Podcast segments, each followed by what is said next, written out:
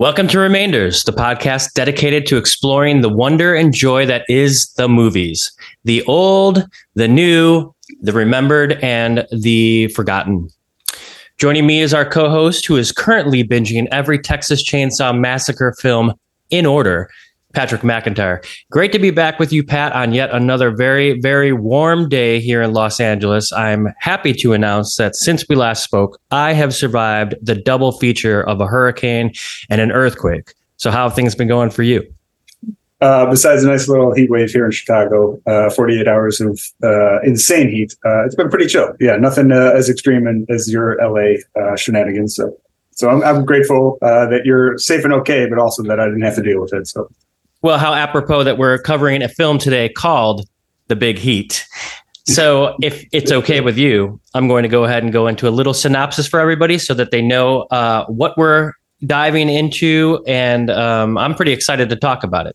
Oh man, I'm so happy that you chose this because this is uh, this was a blind spot for me. I had never seen this movie before. I definitely I was well aware of its notoriety in old school Hollywood, and uh, I'm happy we can keep this Glenn Ford train going because he's definitely become one of my favorites. Yeah, me too. So things are changing in this country, Vince. A man who can't see that hasn't got eyes. Never get the people steamed up. They start doing things. Grand juries, election investigations, deportation proceedings. That's one of my favorite lines ever from a movie. And I mean, seriously, let's see AI write that shit. You know what I mean? so, The Big Heat from 1953, a film noir masterpiece of the highest caliber from a director who did it all. Fritz Lang. We previously discussed Lang's filmography and career when we covered Metropolis and M. So if you're out there and you missed those episodes, they're both available to listen and view in our back catalog. The Big Heat stars a recently discussed actor, Glenn Ford, as Patrick just mentioned. We just saw him in uh, Gilda. We covered Gilda, which was a great film, uh, also starring Rita Hayworth. But this film introduces Gloria Grahame and we haven't talked about her much on this podcast. She is my personal favorite femme fatale. This film also gives us one of the most, I feel, underappreciated bad guy roles in cinema history in Vince Stone, a great foil to Glenn Ford's Dave Bannion, performed with ease and sleaze by Lee Marvin. The Big Heat has all the classic film noir stuff we love dirty cops, a hard boiled lead punching his way through his vendetta, a crime syndicate dancing with the police department, and the beautiful blonde with the quick wit, keen fashion, charm, and of course, a purse exploding with cigarettes. The story follows Dave Bannion, a homicide detective played by Glenn Ford, as the hard boiled cop with a soft side at home. His perfect home life gets turned upside down as he maneuvers through crooked cops and an overwhelmingly long list of crime bosses and hooligans to try and discover some answers behind the recent suicide of a fellow officer. With a will that won't let up, Bannion finds himself immersed in trouble from every angle, but that only fuels his fire. So, Patrick, I really hope you don't have any hot coffee close by, because let's face it, this one is a scolding hot film noir. well, thank you for that uh, killer fucking intro for this movie. Uh, you're definitely setting everybody up. If I hadn't seen this uh, at this point, I would be rushing to go see it right now. Um, That's the hope, right? yeah. Oh man. Okay. So a lot to get into. Um, but yes, at first, I mean, so I loved it. Uh, this is, and there's one major reason uh, that I'll get into after um, maybe you discuss a little bit like what uh, what your experience with this movie was, but um, this definitely was unlike a lot of the older Hollywood noirs that I've uh, watched in the past, and um, I just want to how know. so? Um, it feels like a hangout movie. Uh, and that's precise. It's one of my favorite vibes a movie can give. You know, when it's more about the characters rather than a uh, specific plot that you're trying to figure out. I mean, this movie is a little plotty, but it's way more uh, focused on the characters and getting to know the characters. I mean, in the first like 10 or 15 minutes, you basically know who's the good guy and at least who's shady. Like you basically know like who the bad guys are, and some people may be kind of on the fence, but you know Bannion is legit largely because of uh, the scenes with his wife and his family, and everybody else is pretty much set up as the bad guy. So there's not really a lot of like surprise turns But once that's is set up, it's like an hour and a half of literally just hanging out with these characters and Bannion doing his stuff.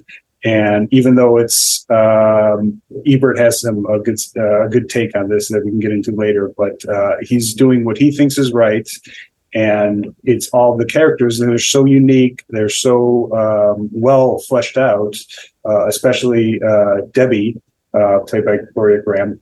Um, so just hanging out with these characters for an hour and a half was uh, absolutely delightful. Like again, it's a, it's a movie I guarantee I'll watch more than uh, a lot of other older uh, movies that are just more focused on the plot uh, because these characters I know like I would like to revisit uh, again and again. Yeah, it's kind of interesting as you say. You know, I don't know, an, an actress like Gloria Grahame doesn't really get into. I mean, she does at the beginning just so you can kind of see her, but yeah. her like role is pretty big in this film. However, you don't really get her involved until like I would say like the last fourth of the movie. No, um, yeah. And that's she's played, she's played as dumb at the beginning. This is like yeah. just kind of like the dumb floozy. Like I had no idea that she was going to become like the major player in the movie. So, but that's what the great thing is about so many femme fatales in these film noirs. You know, they you like you you. Uh, let your guard down with them at any point and they're going to come back and, and, and bite you, you know what I mean? And that's like such a great, um, that's like one of the best things about film noirs to me is like these, these really, um, don't underestimate female character leads. Yeah. Yeah. I, I mean, she's way, the character is like way more sympathetic of a femme fatale than like most mm-hmm. others, I would say. Cause I mean, it's like, I mean, unless I was totally missing something, she didn't do anything that was like overtly duplicitous or heinous. I mean, she does, you know, commit murder at the end, but, um, and I'm, and maybe you can flesh out the details of the implications of that one. But um, her character again is like somebody who wants to do good. Like yeah, and that's an interesting difference. You're right. Um, that's a good point because most femme fatales, you know, you're not seeing any kind of good side of them at all, and that's the difference here in the Gloria Grahame character. But she also there's a movie, and I always I brought this up last time when we were talking about her. Um, and I, I still can't remember the name, but I saw it when Criterion did their Fox Noir um, kind of uh, I don't know, there was like 10 movies in there or something. And one of them was a movie with Glenn Ford. Again, I would love to cover on this. Um, I forget the film's name, but anyway, she is totally diabolical in that film and so kick ass. And it's, it's probably my favorite performance of hers. Um, I only had seen that film once. With, with this film, this is my, I think, my third time seeing it. So the first time I saw it, I saw it on TCM where they had done, like, I, they had this um, segment called Noir Alley hosted by a, guy named Eddie Muller. I'm not sure if you're familiar. Yeah. Um, but so I saw it there first. Um, I don't know, four or five years ago. And then in 2020, I watched this again. And it's, I'm telling you, it's so crazy to see when you watch these films. Like, you know, you're watching a movie from 1953, and then you get to see where's the world now you know and in 2020 i'm like literally out my back window i'm watching people riot on the streets you know there's uh, cop corruption there's all these different things that are the same themes that are in this film uh, playing out in the world and that's why i started my um, synopsis with that quote. It's like I saw that quote in 2020. I thought like this is this is exactly it. You know, people get pissed off and they rise to the top. Yeah, and that's uh, that is a recurring theme in the movie. I mean, it's it's uh, Bannion is the driving force trying to. He keeps on going into uh, the investigation against everybody's word. Uh, each time he, he goes in a little bit further, he plays with fire just a little bit more and it keeps on bubbling to the top. And um, that's kind of what I was mentioning. Like Ebert had a good take on this: is that he um, um, does he ever take responsibility for his actions truly um, and the results of it? So this is the quote that he says: "Does it ever occur to Bannion that he is at least partly responsible for the deaths of the women?" No, apparently it does not uh, matter. And that's one reason why the film is so insidiously chilling. He continues on his mission, oblivious to its cost. Oh, he's right, of course, that Lagana and Stone are vermin, but tell that to the women he obliviously sends into harm's way. And so mm. it's, it, it, it's, he gets into Fritz's, uh, Fritz Lang's, um, uh, as he calls it, moral ambidex- uh, ambidexterity. Uh, Lang tells a story of a heroic cop while using it to mask another much darker, more sinister story, which is that of whether or not Bannion's actually taking responsibilities for his actions and, and the death that it causes. I recently watched uh, The Untouchables you know, for like the 80th time. Oh, it's so good. Yeah, yeah, my girlfriend had not seen it, so it was awesome to watch it with her. But um, Those There's like beginning se- notes with uh, with the score. Oh, I mean, you just know you're in good hands within the first five seconds And, of that movie. like, the title sequence, yeah, we we can go on. We got to cover that, of course. right. But um, there's a similar theme, sort of, with the Eliot Ness character. Like he knows when he enters this world, his family's going to be at risk, so he sends them away and everything. And, and it's a it's a big cost. So that's kind of an interesting review from Ebert because in this film you don't see that uh, Dave Bannion character really understanding fully the implications of him continuing to push on, push on, push on uh, in the face of all of these people who are like, hey, you better be careful. They, they're constantly warning him. And, you know, he, he's so, that's what I mean about hard boiled. That's like, you know, you're not, you can't get through that shit. It's not um, runny.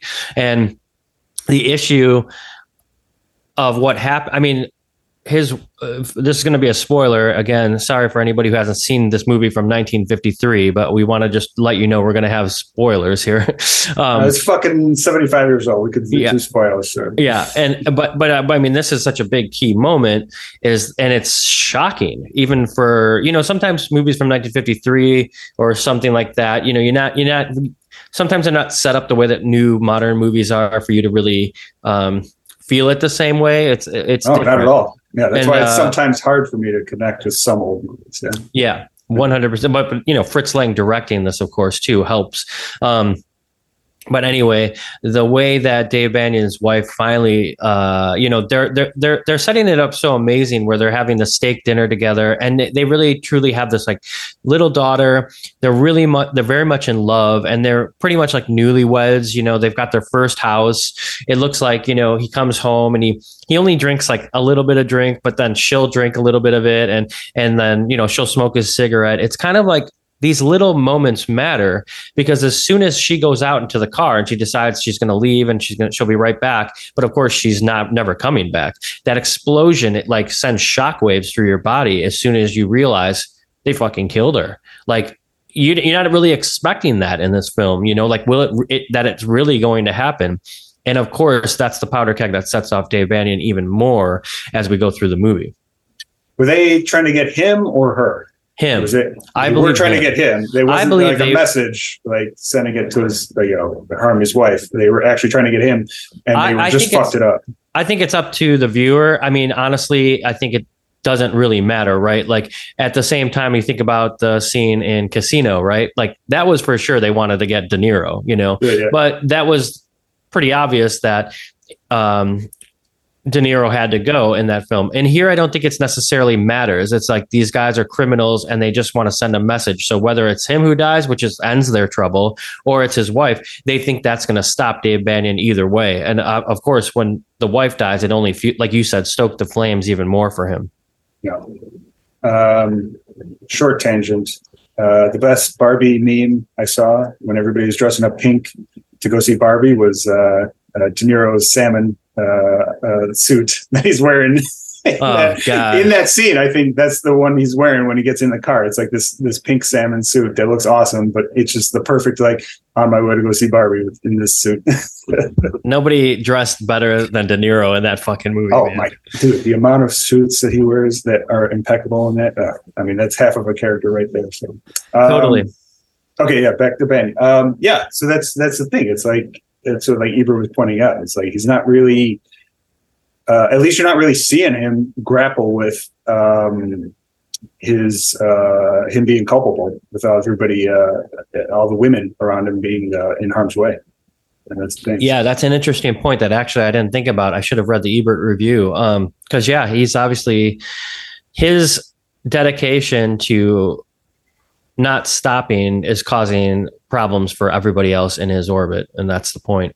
Um, what I like- oh, sorry. I like uh, that the idea that the um, uh, that the big bads they didn't get it right that they were trying to get him they fucked it up and got her and again that just adds to the depth of these characters like i said like it's pretty set up like who's good who's bad in this movie at first and you have that uh, moral ambiguity like i mentioned but like again it's like it is way more of a hangout movie than anything uh, pre 1970s because it's so much about just uh, giving depth to all the characters, including the bad guys. And that's what, Yeah. that's what I love about it. Because they have so many small, nuanced scenes where it's like it, it would seem like throwaway dialogue, but that's precisely what you know a hangout movie is. It's just literally spending time with the characters because they're characters you want to uh, watch, regardless of what the plot is happening. Yeah, and I mean the crux of it is like what happens when a character doesn't stop? What's going to happen, you know, to all the rest of the people like we just talked about in his orbit and to him. And that's interesting enough for us to continue watching because, you know, you finally you did set up the character really well at the beginning with his home life. Even the um choice to show that empty house as he moves out you know, after he's told to give his gun, you know, you're off the police force. We warned you. Um, he goes in there and realizes everybody is in on this whole thing with the crime um, syndicate, and he's like, I, "Okay, I gotta. I'm. I'm. I'm. I'm done with cop, being a cop. I'm going on my own. I'm going rogue." And he's in his house, empty, where there used to be all these beautiful memories. And as soon as they show that scene, I'm like, "Oh fuck!" Like, here we go. You know. Yeah. Uh, it's Brando's wife or Brando's sister is the actress that plays his wife. I saw the last name of Brando. I didn't realize that was a sister. Uh, is it Jocelyn or something? Jocelyn Brando. Yeah, that's uh, Marlon Brando's sister, the actress, uh, plays Banger's wife. So she had a very like she looked so familiar. I don't know if I had seen her and stuff.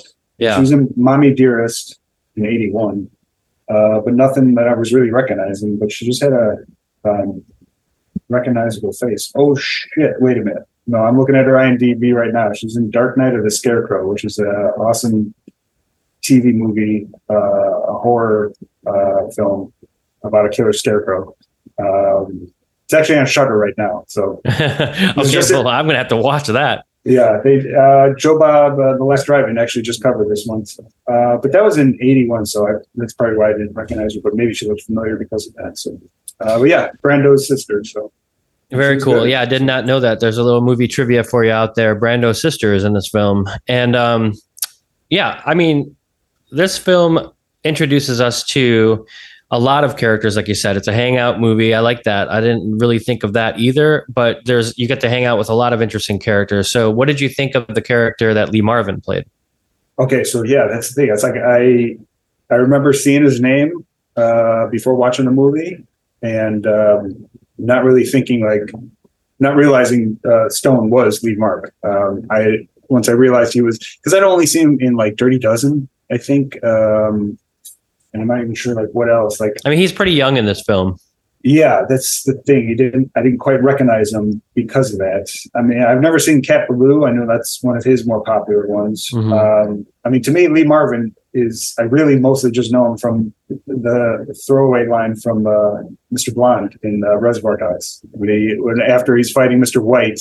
Um, and they settle down. He's like, I bet you're a big Lee Marvin fan. So, like, yeah, yeah, for me, that's always just been the touchstone of like, well, Lee Marvin is uh, some badass, uh, a tough guy. Yeah, tough guy from the 40s and 50s that I haven't really seen much of him. But um, yeah, I had seen Dirty Dozen.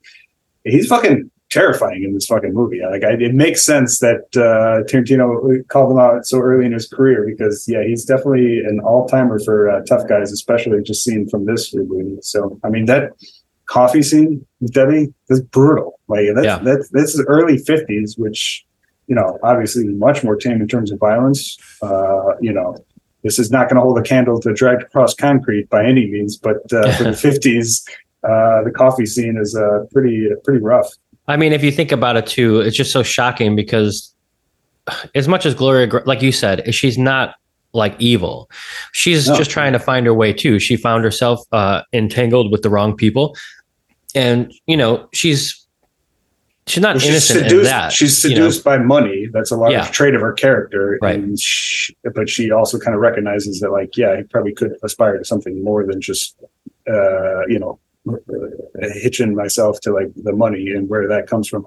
especially as it escalates and she starts to see more and more danger and uh, how Lee and Marvin is more and more of a live wire. I mean, every time somebody brings something up, even when the cop comes over and he's like, well, we can make this problem go away right now. Like, you know, he's just constantly talking about murdering people. He's constantly saying, like, I, you know, I'm, I, I'm, I will do anything uh, for us to get on top here. And that's the scary thing about him is he's a live wire, so you don't know. Like, he's shown you that you know you don't know what to expect next, and that's very true as the movie goes on. Just like you just mentioned the coffee. I mean, that's the biggest scene with him where you're like, holy shit, he just did that. And he just did that to beautiful Gloria Grahame. Like, whoa. Um, and then it like the, I, I'll just throw some money at it and it doesn't matter. You know what I mean? It's like really, really, uh, lack of care or concern for anybody. And that's what makes these characters so scary to me. I mean, I love the scene. So they're at the bar and uh, he roughs up some random girl, and Glenn Ford steps in, um, and Lee Marvin definitely just kind of scurries with his tail beneath uh, between his legs Uh because uh, he's just he, he doesn't want to uh, challenge Glenn Ford in that scene right then, and so he just walks over the girl like he cut her hand or something like that. He just he gives her some money. He's like, "Oh, no hard feelings, doll," and then he just like scurries out of the uh, uh, out of the bar. It's just very telling. It's like he's like a tough guy, but he's also uh, kind of a pussy. But then he's maybe just kind of playing that because he knows eventually he's gonna like do something more extreme, like maybe go after Benny's daughter, uh, which uh, yeah, they, they eventually do. So I think that's more likely. I think he's yeah. more calculated than that. I think he knows I gonna cool it out here. This isn't the place, but so he's smart enough to not make a scene in that like moment because obviously right. you know that's a trait of like a psychopath is that you can't you know if somebody embarrasses you or something like you're going to explode at that moment and uh it, again that's just like it's kind of it doesn't really like it's not the driving force of why you're watching the scene it adds to the plot but it's more about like uh, how the characters are reacting to everything that's going on, and you just yeah. spend time with them, and so it's it's that's why it's I can tell this is uh, going to be one I would love to revisit uh, over the years. Well, I love to hear that. Yeah, I know sometimes you know these films, like you said, they can be a little convoluted. They can be a little hard to follow the story. Um, well, just thrillers in general uh, can be solely focused on the plot and nothing else, which doesn't add anything to like rewatching a movie years later. I don't think. Yeah, it's the characters that uh, you, you actually want to spend time with, and then, like I said, you know, just pre pre seventies movies just felt different. They were just more um, uh, uh, focused on the plot for one, uh, less on the character, and um, uh, still kind of finding their way with a lot of movies, especially uh, in the noir genre. That was certainly one of the most innovative in, in early Hollywood film. I mean, and again, thinking about like the world at the time, right? As I always mention, what was it like in 1953? I mean, we're talking about post-war booming. You yeah. know, the world was actually pretty nice at that point, and um, a lot of people were successful and happy that you know we're not in war. So having a film come out like this, that's so kind of like brutal at times, as uh, it must have been shocking for audiences to see. Um, Glenn Ford. So Your new human, favorite actor. He's one of my new favorites uh, of the old school Hollywood. Uh, was Human Desire the movie that you were re- referring to earlier? Uh, maybe not. No, because I saw. So I watched the quick thing. Fritz, that's another Fritz Lang movie uh, with uh, Glenn Ford and Gloria Grahame, and I think it was a couple years before this. I think, but I saw. I not. I've not seen that. I'm not familiar with it, but. Um, I, you know, I just can't remember the title. It could be. Uh, okay. Glenn Ford kind of plays like this, like. Um, was it? It was Gloria Grahame too yeah, and Glenn Ford plays this kind of like uh, um, he's on the railroad somehow. Um, I only saw it once, but again, I, am sure somebody out there is listening to this and like, you dummies, it's this, it's this. Because um, the movie no. is fantastic, and the fact that I can't remember the name is kind of stupid. But yeah, uh, Human Desire, 1954. So it's actually after uh, Big Feet. A Korean War vet returns uh, to his job as a railroad engineer. Okay, that's it. Involved in an affair with a coworker's wife following the murder on a train. That's a fantastic film, and you'd love it. And okay. it's it, it. Gloria Grahame is like, ooh, sensational in it.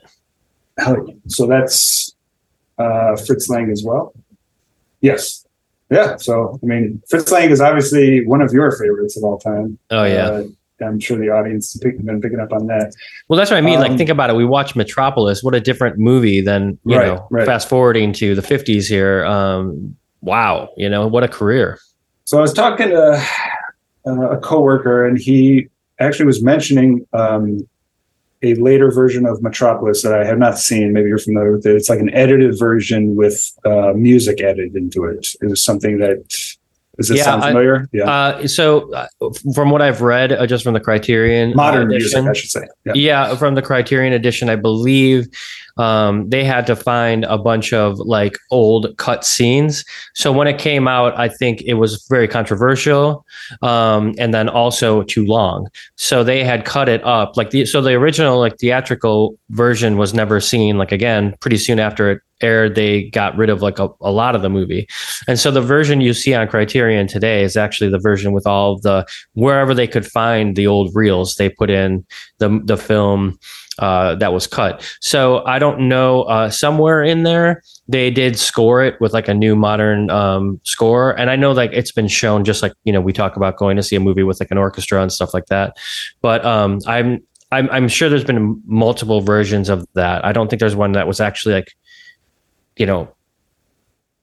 Definitive, like I, I guess Hmm. the one that's on Metro, the Metropolis that's on uh criterion now is like the one that's trying to be as close to like fritz lang's original vi- vision Hmm. I think he was mentioning something about with like modern music, like the band Queen.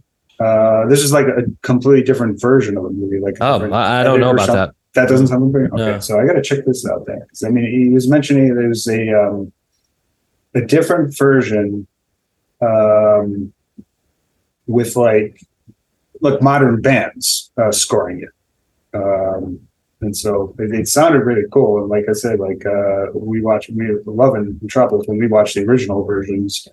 Um, I'm definitely be one uh, interested in checking those new ones out. But yeah um, Fritz Lang, M, like you mentioned, we watched. Uh, obviously, you love Human Desire, but then, so yeah, Glenn Ford in both of these, like he really has become like one of my favorite like old school actors. Like his physicality, he was the best puncher uh, uh, for actors back then. He, he's so good at punching people in the in the several movies that I've seen him in. Yeah, terrific. Like this, uh, this, and. Um, um, 310 to Yuma. Uh, he's just he had such a cool physicality while being like an everyman in the best possible way. It's like the thing about like a lot of these actors going into like westerns and stuff is because like where else do you go from the film noir like when you're punching your way through the scenes you know it's like you got to be a rough rough and tough kind of tumble guy going to westerns He's just a duster. Oh, I was thinking I haven't seen it for a minute, but uh, Hobie Doyle in um, uh, the Coen Brothers movie. Just gave it my name. wait that's glenn ford No, no, no. I'm just Oh, they, gotcha. they like the old school Western actor. Um, why am I forgetting the name of the the Coen Brothers movie about the old uh, old Hollywood? oh couple years ago. um hail caesar Hail Caesar. Yeah. Hobie Doyle is one of my favorite uh, Coen Brother characters of all time. Uh, him just being like a, a duster, as they call him, a, a Western uh, movie actor. He just represents the um, simplicity of some of the actors that got uh, pushed into that. Oh man, that's awesome. There's a um, place over here in LA. Uh, I just kind of heard about this there, and I always see it. It's got like a an old school kind of like wagon trail, and it's called Gower Gulch. Hmm. And I was kind of like, oh, Gower Gulch, it's like like a little shopping center or whatever. Um, from what I've read, that's where a lot of old actors used to hang out, and they would get uh, picked up for like westerns and stuff like that. So they called it Gower Gulch. Like a bunch of people would just like hang out. It's kind of cool. Uh, I'm going to go hang out there with my cowboy hat on this weekend. You would be So- perfect with that beard. I mean, for sure. Look, look no further than Patrick McIntyre, Hollywood. Whenever you start working and hiring actors again, Uh, it's my uh, it's my laziness just letting the beard flow out. It's crazy. it's getting ready for a trim, man. This this past week, uh, having a beard is great, but man, not when it's 115 degrees out. yeah, but it's It's it's, cooled down since. Yeah, it's like what is Oh. it in Chicago now?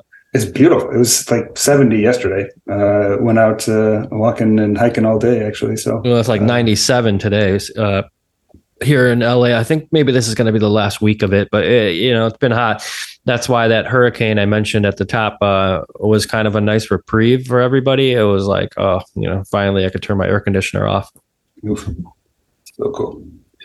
Um, All right. There was a line referring to Glenn Ford's character uh, that was pretty telling that I wrote down. Uh, You're on a hate binge. You can't set yourself against the world and get away with it. And I feel like that kind of really sums up like what the motivation of the character was and what he was doing and the whole time. And um, him really kind of grappling with himself with his actions, but again, not necessarily um, thinking everything through and seeing the harm that it was doing to other people. Yeah, that's uh sums it up right there with what we were talking about with what Ebert had mentioned in his review of the film. Um, yeah, I don't know. This this film d- definitely resonates. Like I said, it kind of expands and spans time uh, to be kind of current feeling. Um, and also just the idea of going up against like let's set aside like whether it's right or wrong or whether you're harming other people by doing it but the sheer um, ability to look at something that's wrong and without a care in the world go head first into that uh, what's right what what you feel is right. Um, you, you know like again he didn't really question anything. He just is like this is wrong and here i go. But uh, these days a lot of people don't even do that. You know, a lot of people are afraid of these things to stand up to anything. And I think this is why it's going to be age old through history. Um, when things are wrong in the world, um, and it seems like there's a superpower in front of you, what do you do? Do you just cower and accept it, or do you go against it? And that's, I think, the thing that audiences loved about Glenn Ford's character is that, yeah, there's some casualties of war here, but you want to see him uh, you know, go and get the bad guy. Perfect. Yeah, you want to see him uh, stand up for what's right, but then yeah, like um, power is not that simple. Uh, no. as you mentioned in the, in the real world and in the movies, and and again, why that's uh, this is a would probably be a perennial uh, story. For sure. I mean, uh, I think this is a nice, perfect package for this film. I mean, obviously you loved it. I loved it too. I feel like audience or people listening to our podcast need to go out and just watch this film. There's not really much else to say other than like wonderfully directed by fritz lang great story um, and easy to follow with great characters and great character development. Uh, if you like film noirs, this is at the this is a pretty much the, one of the cream of the crops in in my opinion, and it'll lead you into getting excited about more film noirs and more films in that genre. Um, I really don't have too much else to say about the film other than I'm glad you really liked it.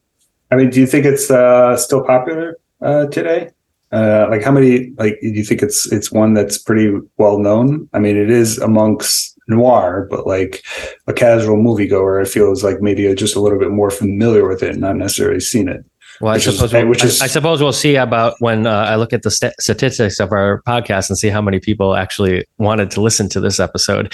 Um, sometimes that's true. I feel like me. sometimes that's a gauge, but not always. Uh, uh yeah, I, I mean, yeah. yeah. it's hard to say. Right. Uh, it's a good question, but it's hard to say. I I feel like I've talked about in the past. Like if there's not people like us or other podcasts or other people, like this is on the uh, film register that was for preservation, I believe, um, and it's a important enough film film in the history of film that you know artists and um, historians want to protect it. So I know that that is a good thing, you know, for a film like this. But whether or not like the audiences are remembering these films, that's that's why we're doing this because I, I, I don't know. Like we talked about in the Elvis episode we did. Like would people remember Elvis if people weren't continually like pushing his brand and making sure people knew about him?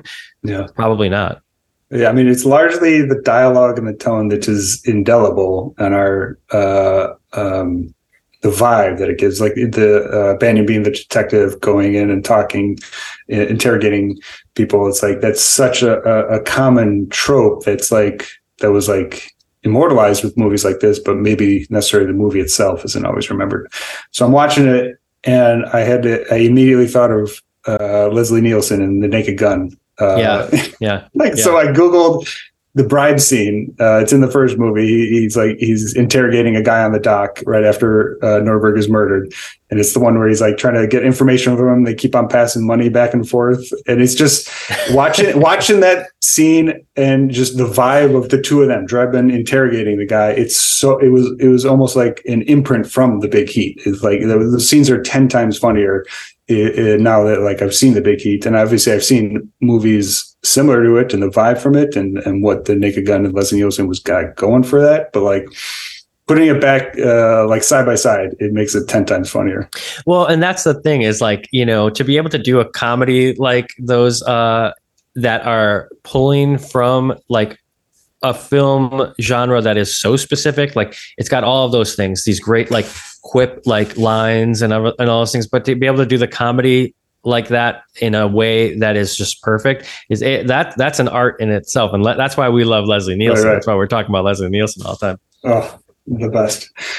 Um yeah, I mean, so my closing uh, thoughts. Uh, obviously, loved it. Uh, I'm going to definitely check out more of Gloria Grahame now she is fantastic in this movie. But um, I did watch little thing from Fritz Lang um, on this on the Criterion channel. Uh, this is currently on the Criterion streaming channel.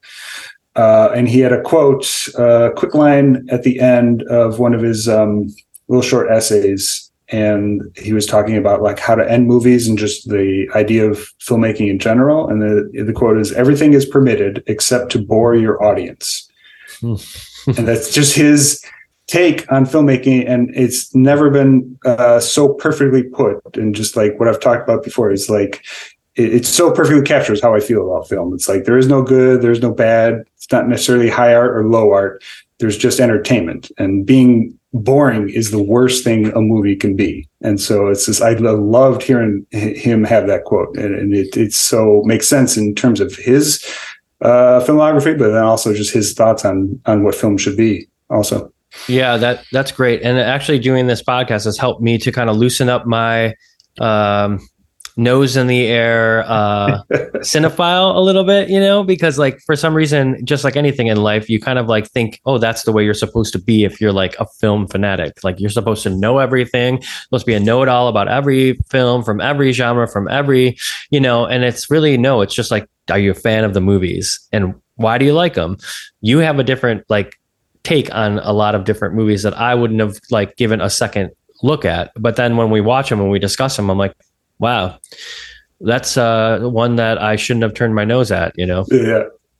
Uh, I mean, yeah, everybody knows I have. I have a. I mean, uh, I love all film, but obviously I have a huge uh, soft spot for horror in the sci-fi genre. But those are the movies that just age the best because um, because they're more about the aesthetics and they are largely the conduits to like shit that you couldn't really talk about or make movies about back in the day. And so you just had to be like more nuanced with a lot of stories. And there's just so much to it that just ages well, which is another reason why like film criticism is always something to take with a grain of salt. It's like when you look back at like what people talk about movies, uh, you know, 50, 60 years ago, often wrong, often missing stuff, and, and, and movies just continually prove themselves if they're of value um, over the years, and they just gain uh, more credibility. Well, to segue, so thank you guys, uh, uh, everyone out there, for listening to our conversation on the Big Heat. This is the moment when Pat and I turn it over and talk a little bit about our lives and what we're consuming and you know what we're enjoying. So uh, we like to discuss a little bit of that at the end. And I just wanted to bring this up because I meant to talk to Pat about this on the phone. Uh, we talked briefly the other day when, um, you know, of course, my schedule was chaotic and we couldn't do the episode on the date that we wanted to. And then Pat calls me the next day and he's like, uh, oh, you know what? My internet's out. So we had to juggle around a little bit. But the one thing missing in those conversations was that I have got back on the Mission Impossible train. Oh, yeah.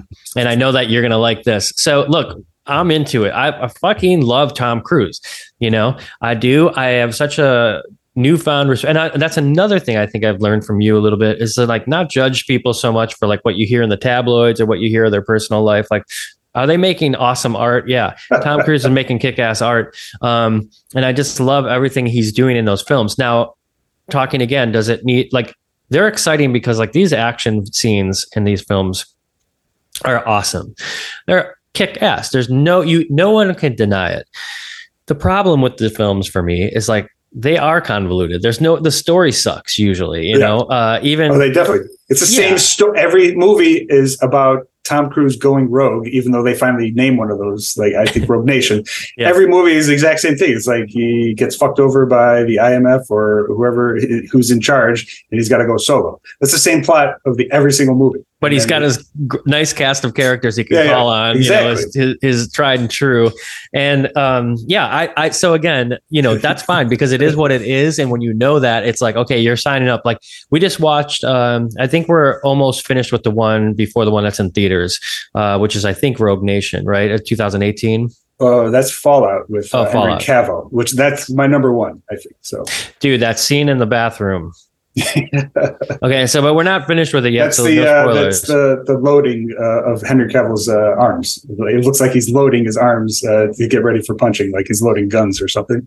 oh, shit. I have to watch that Yeah. again. But that's, Oh, it's that's a that's a famous gif. It's, uh, you'll definitely Oh, it recognize it. It just looks like he's loading guns, but he's just getting his fists ready to get punching. So yeah, oh, man. Cavill is so perfect in that movie. I love it. It's such an interesting pairing too between the two of them, you know. Yeah. Um, but then anyway, uh, the one before that is the one in Dubai, and he's like running down the fucking skyscraper, and my girlfriend was like literally like had to leave the room. She was just like so blown away. She's like, "Oh my god, this is amazing!" Like we just were loving it, you know. Um, so yeah, I'm back on the train. Uh, do I think that the movies are great as far as story and stuff? Not a chance. Do I think they're amazing because of what Tom Cruise is doing? Yes, and they're so worth watching. Just like a like a full on marathon. That, what what more what could be more fun? You know? Yeah, I mean, it's interesting to hear you say it because, like you said, you had never seen any of them before a couple weeks ago, No. right? Yeah. No. So, I mean, I've seen. Did I see the original? I'm pretty sure I saw.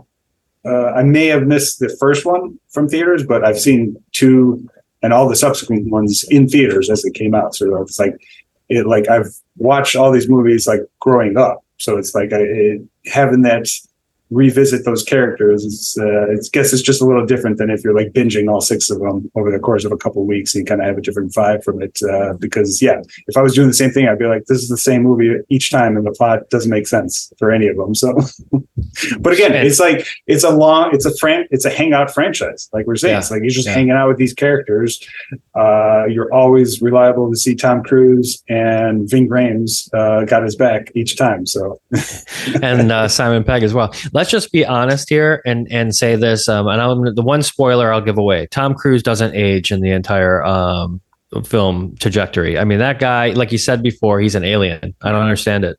it's that Scientology man maybe there's something to it I know. There's I a lot to make fun of it, but there's a lot to make fun of it. But uh, I don't know. He keeps on. Uh, his entire life is that kind of uh, a s- a proof for it. So maybe Well, look, regardless of what you feel about Scientology, uh, you could just watch those films and think like, well, maybe I should join Scientology. yeah, right, right, right. right. if I could be like Tom Cruise, you know. Uh, anyway, it's, uh, I digress because I, I'm not going to do that, um, and I don't suggest anybody do that. Uh, we don't talk about religion and politics here, really. Uh, so, the one thing about the ending of this, with well, yeah, we do sometimes. Yeah, Um, but the one the one thing uh, um, to end this though on Mission Impossible is it does everything that you want from um, art. Hmm. We had great conversations about it, and that more and more is in my mind. Like, what is the value of art? What is the value of art? It's just like I go and I go to a museum. I go and watch a great movie. I get to talk to a like-minded person or somebody who has a different feeling completely, and we get to have a great conversation in the human that's such a human thing to do and that is the value of art and without it if you don't have anything to talk about with that stuff like how boring is life uh, it's pretty fucking dull without it. I would say. Yeah. That would be Yeah. my vote. You know, luckily I haven't experienced that. You know, so and that's why I'm grateful for my life. But uh, man, couldn't agree more. So, yeah amen All to. Tom Cruise. moving on from what uh, i've been watching have you been watching anything cool Okay, so yeah, I've been texting you all weekend about uh, Texas Chainsaw Massacre. So I got into rewatching some of the movies um, because I started playing. So I'm not a huge gamer, play some sometimes, but um, Texas Chainsaw Massacre the game came out uh, last weekend, and it's an asymmetrical horror game. Uh, it's kind of similar to the Friday the Thirteenth that came out uh, five, ten years ago, and it's fucking fantastic. I played it on PlayStation Four. I haven't upgraded to PlayStation Five again. I, you know, I played too much, but uh, this game is fucking crazy good. Like I haven't played uh, a video game this much uh, probably since I was like 13 or 14. Wow. Um, I'm sure I'm not going to keep it going. It's just been a week of uh, checking out, but like it's largely because of how much I love those movies. I mean, the original I watched when I was 12 or 13. It's like a pivotal. I remember seeing it for the first time. I could tell you all the details of that afternoon because it like just hit me at a young age like so hard. Like this is the craziest fucking movie I've seen uh, in my life at that time, and uh, I've loved it ever since. I love Texas Chainsaw Massacre 2 with Dennis Hopper, an absolute 80s classic. Um, and so those movies have always been very special to me. So I was pretty excited to play the game, like more as like a, a fan of the movie, and um, it's it's fantastic. I mean, it, it, you definitely don't have to play it if you're not a gamer. Maybe just check out the YouTube video, kind of get a vibe of it. Because again, if you like the movies, the game is so faithful to the movies. It's mm. um, so it's essentially it's all online. You have seven people. You're playing with other real people online. It's not like AI or anything. And you're either a victim or one of the family members who are hunting the victim. So it's a three versus four uh, match, and you're either trying to survive as a victim or just murder the victims as the family. So it's pretty um, on point with like the vibe of all the movies and down to so many details they pull from um, the entire franchise. Uh, it's highly recommend it if you love those movies, but uh, something very cool to check out if uh, maybe just on YouTube if you're interested in what they did with that. And it's uh, the asymmetrical vibe. Like I said, they made a Friday the Thirteenth game like this five, uh, ten years ago, and um, I believe they're going to be doing one with uh, Killer Klowns from Outer Space uh, in the next couple years. So that might be the one that gets you uh, into the gaming. Uh, yeah, you know, I don't so, game, but I'll tell you yeah. what. Like, I uh, went to Universal Horror Nights for the first time last year, and they had mm. the Killer Klowns exhibit, and oh, t- yeah. or whatever the the horror, um, you know, haunted house, and my girlfriend had never even seen that film. She I, she doesn't like horror, so like you know it's tough for me because you know yeah. I love I love this shit, just like you do. Like I'm you know geeking out here, and you talk about the game, and yeah, I would probably pick up a PlayStation just for that. I've never had a PlayStation in my life, right. but that sounds awesome. And then also like Killer Klowns, just going in that haunted house, they were so faithful to every little detail. Like you'd walk through the cotton candy, you know, and all that stuff, and then like they'd shoot you with the water guns, and you go into the room, and it's got like uh Mooney with like the hand behind him and he's like the dummy. Dude like the actors too. It's so great out here because everybody is so you know they're all actors. It's all on point. So yeah. i love that. I, I, I love that there's a killer klowns game. I think recently the licenses came up or something so they've been doing a lot more with it it might be i mean i know the Chiodo brothers the directors of that movie uh, the special effects guys they did so many special effects movies, uh, special effects for movies that we grew up on, but they directed Killer Klowns from Outer Space. I know they've mentioned uh, rights issues as a reason why there's never been a sequel or anything to Killer Klowns from Outer Space, which yeah. I don't know. Like I'm, I'm fine with it just being its its special thing and never being you know we we we love franchises here obviously you know like the Halloweens and the Friday Thirteenth yeah. and Texas Chainsaw Massacres I love franchise but like it is i'm okay with it just being a thing uh, a single movie that is just uh, set in stone and uh, not tainted by any other sequels or anything so. Um, it's such a great movie. I mean everybody out here listening to this that likes any anything horror knows that that movie is special and so i agree with you. Uh, however i wouldn't uh, not see a second killer klowns movie if it that's did why, that's why i'm on the fence. I mean I, I don't need it but i would be there first day for it yeah. Um, okay, but yeah, back to the Texas Chainsaw Massacre. So yeah, I was revisiting some of the. Uh, I'd never seen three. That's the one with Viggo Mortensen, and uh, he's uh, neither have I. He's pretty fucking badass in that. That one's an okay movie. Uh, and then four with Matthew McConaughey and Renee Zellweger. That's the I, I remember seeing that. I remember seeing that one on HBO as a kid uh, before the uh, McConaughey was a big name, and um, that one's that one's a pretty uh, rough one to watch too. I mean, that's the thing about this franchise. It's like there, there's a lot of good movies, but they're not. Uh, I mean, they're mean fucking movies. You know, like a Friday the Thirteenth or Halloween. Those are like you can watch those and, and, and they're kind of like fun to rewatch and because they have a certain vibe and they're kind of like enjoyable. They have characters and and uh, a score that's like enjoyable. But Texas Chainsaw Massacre, since the beginning, it's like that was the entire point of the first one. Is like it's a mean, dirty, sweaty, hot, uncomfortable movie to watch. And that's like that's Yeah. that's the thing about they've made nine movies. Uh, I think I mentioned eight, but uh, there's actually been nine of them. And that they keep on trying to do that, which works, but it doesn't necessarily mean you want to keep on rewatching them because they're so Uh, fucking you know, dirty. House of Thousand Corpses kind of Right. follows that a little bit, you know. Yeah, And exactly. um, yeah, that's a you're right. Like let's say that, you know, you're gonna dip your toe into horror, you know, or whatever. Like let's say my girlfriend, you know, who doesn't watch any horror stuff, like, okay, I'll watch like something. I would never show her Texas Chainsaw Massacre to start because that movie would for sure scar her for life. You know, Yeah, it's yeah. so fucked up. right it's yeah i mean again like i still remember hearing the score like those just like the the, the metal grinding at the opening of that movie after the monologue it's, and like just the weird um uh metallic uh vibes in the score like it's just so indelible and again it's that it's awesome but it's not necessarily being like oh i'm excited to watch this movie now it's just more it's so off-putting which is why it's great but like i said it's not necessarily like something you want to keep on revisiting and watching all the time so Totally.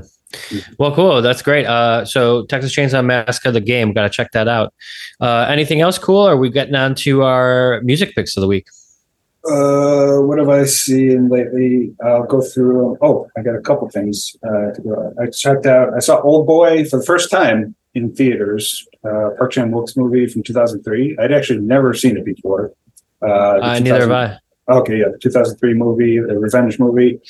Um, same year as Kill Bill, kind of a similar vibe, uh, Hmm. and I think that's why it's uh, uh, at least partly why it's been like a cult classic ever since. Or fell under the radar just because that movie was, so, you know, Kill Bills were so big at the time. Uh, I was also, you know, being a foreign film, it doesn't get uh, uh, as front billing as it would uh, something like Kill Bill. Um, we went to go see Jurassic Park this past weekend. They released it in theaters for the 30th anniversary. Nothing new there other than just one of the best movie going experiences of my life and most people our age. Yeah. so great nostalgia pick to always see that in the theater. Um, Where are you seeing those at? Alamo Draft House or Music Box? Uh, neither. But Jurassic Park does just at the. I saw that at the AMC, which Gotcha. is uh, you know not always my first pick, but uh, Yeah. I'll go. I'll go there for the uh, for an old school viewing like that. Hold on to your Um, butts. oh, God, Jackson's so good. I mentioned Talk to Me. Uh, I think last episode. Yeah, you did. uh, yeah, horror A twenty four. movie. Yeah, it's so great. I'm excited to see it again. Um, I just saw a couple articles come out. Peter Jackson just came out swinging for it. He said it's one of the best horror movies that he's seen in, in years. And so, High praise, high praise for the man. exactly. When uh, you can take my recommendations with a grain of salt, but uh, if you get a horror recommendation from Peter Jackson, it's definitely one to check out. Yeah. Speaking of which, we got to do the Frighteners at some point here, real soon.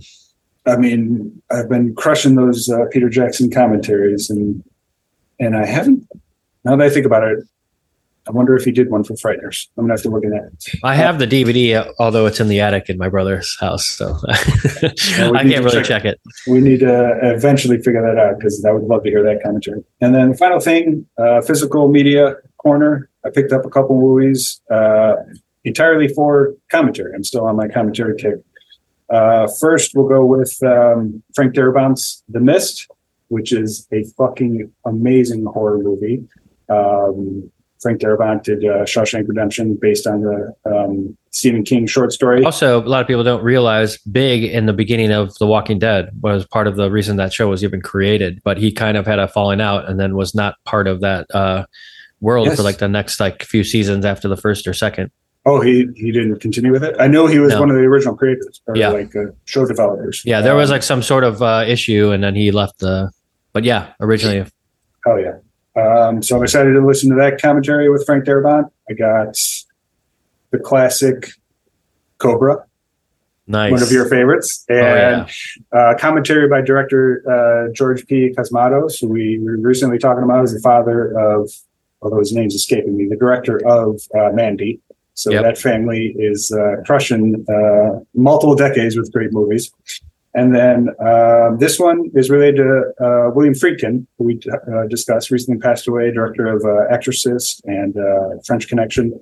This is a underappreciated one. Uh, we were actually just talking about uh, Matthew McConaughey, Killer Joe.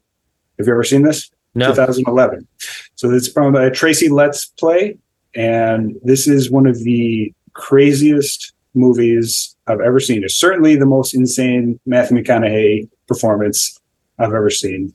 Uh, directed by William Friedkin, um, one of his um, last movies, and I just I can't recommend this movie enough. It's a kind of like Texas Chainsaw Massacre. It's a dirty movie about dirty fucking people, and so it's not necessarily like one you want to hang out with, but it is so uh, out there, and I, I, just can't recommend it enough. It's it, it is one of those movies that led to the McConaughey It's like him doing these like smaller indie movies, and like was having just awesome performances is what led to him being you know an A-list actor uh, since then. So definitely excited for that commentary as well. So, and if you haven't seen Killer Joe, um, there is a scene. If you have seen it, you know the scene. There is a scene with uh, Matthew McConaughey and Gina Gershon and a chicken leg, and that's all I'll say.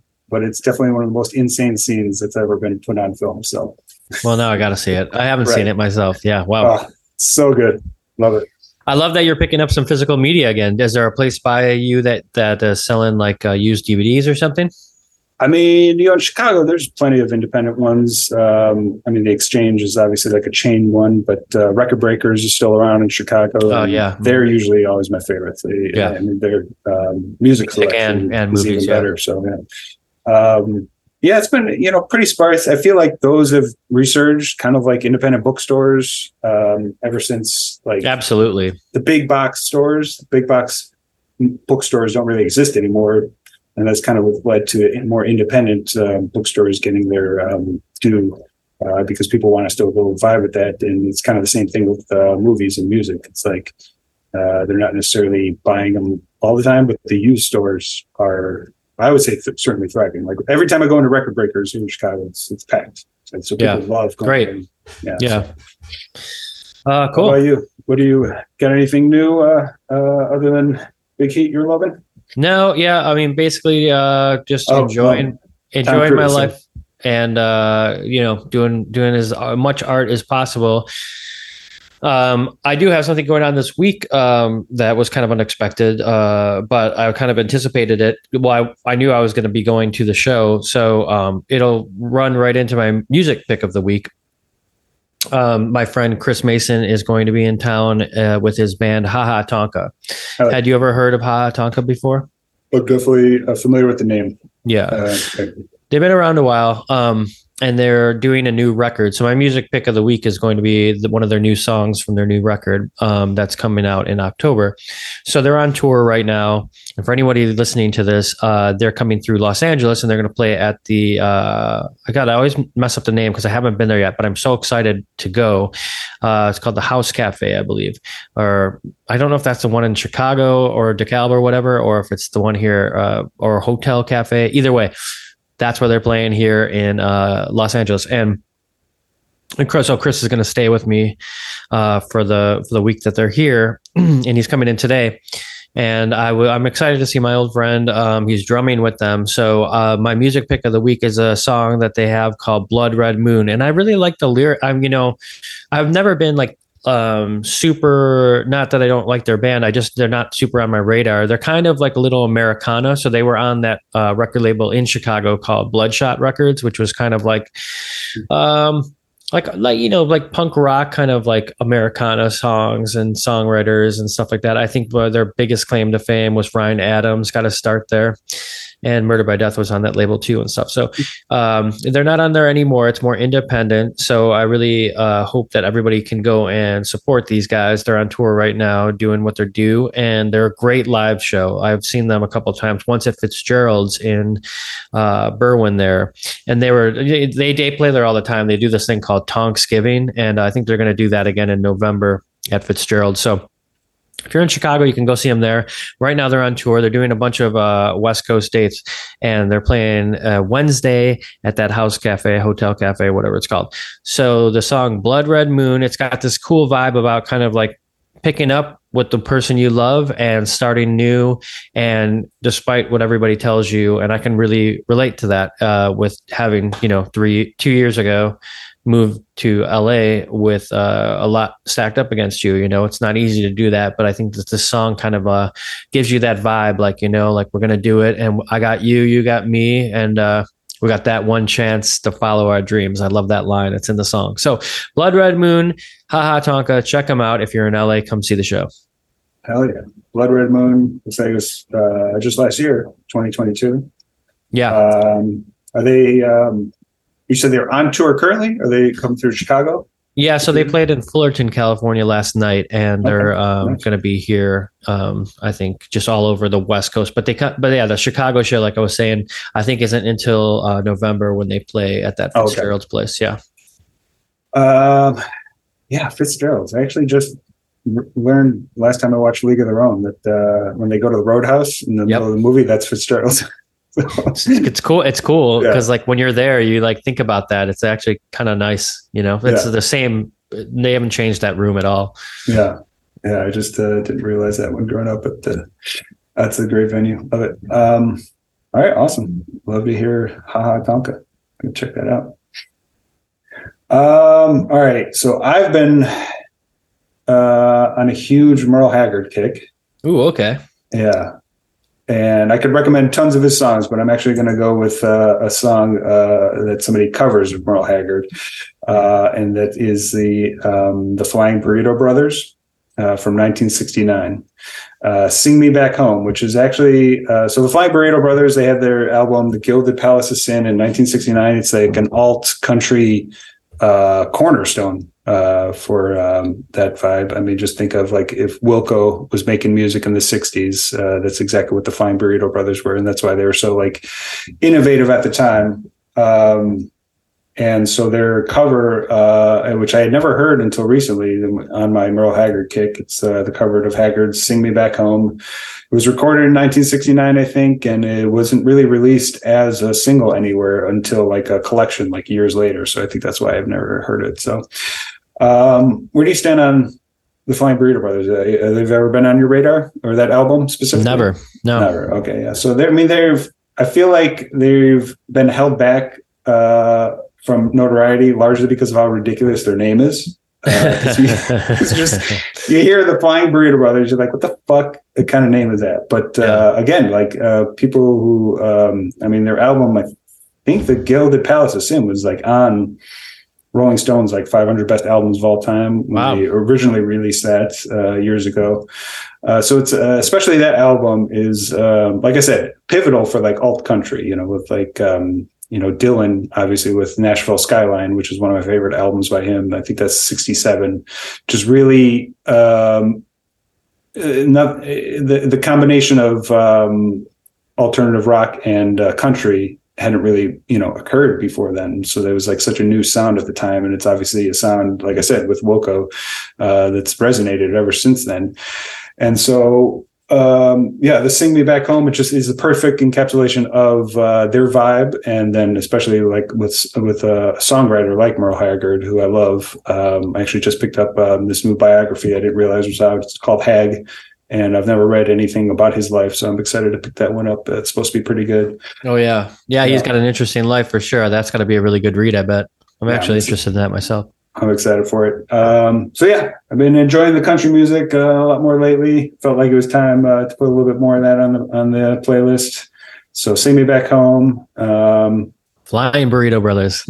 the Flying Burrito Brother. I'm telling you, man, great fucking uh, album uh, despite the name. So um, I, yeah. I mean, I actually love the name, of course. You know. yeah, I think again, I think it's just like. I- It's, I feel like it's just a name in conversation that it's easy to dismiss. You're like, this sounds like, like a throwaway band or whatnot. Um, Sure. Also, listening, uh, the Hives have a new album out. Just want to Uh, throw yeah. out.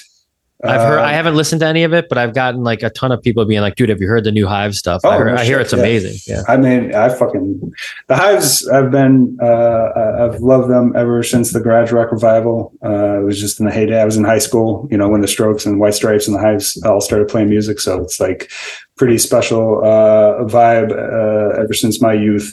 And the Hives have always been, um, you know, they weren't necessarily as popular as the Strokes or uh, the White Stripes, um, but they've definitely maintained. I mean, what's unique about like the, this new album? It's called "The Death of Randy Fitzsimmons." I mean, it legit sounds like their first album, and I mean that in like the best possible way. It's like they've maintained their sound uh, which some people will say is a criticism of a band. You know, if you sound the exact same 25 years later, not everybody's into that. But for a band like the Hives, I think that's exactly what they should be doing. I think that's, uh, I think they're on record as saying like that's what we want to be doing is uh, maintaining that uh, uh, coked out punk inspired garage rock vibe that I fucking love. I mean, the um, Ramones did it their entire career. Right. Exactly. You know, so, and yeah, I love all their albums. I just re-listened to Lex Hives and Tyrannosaurus Hives. Uh, both of those are fantastic. And um, I've given this one uh, two listens through. It's awesome. You know, like I said, you know, you if you know the sound of the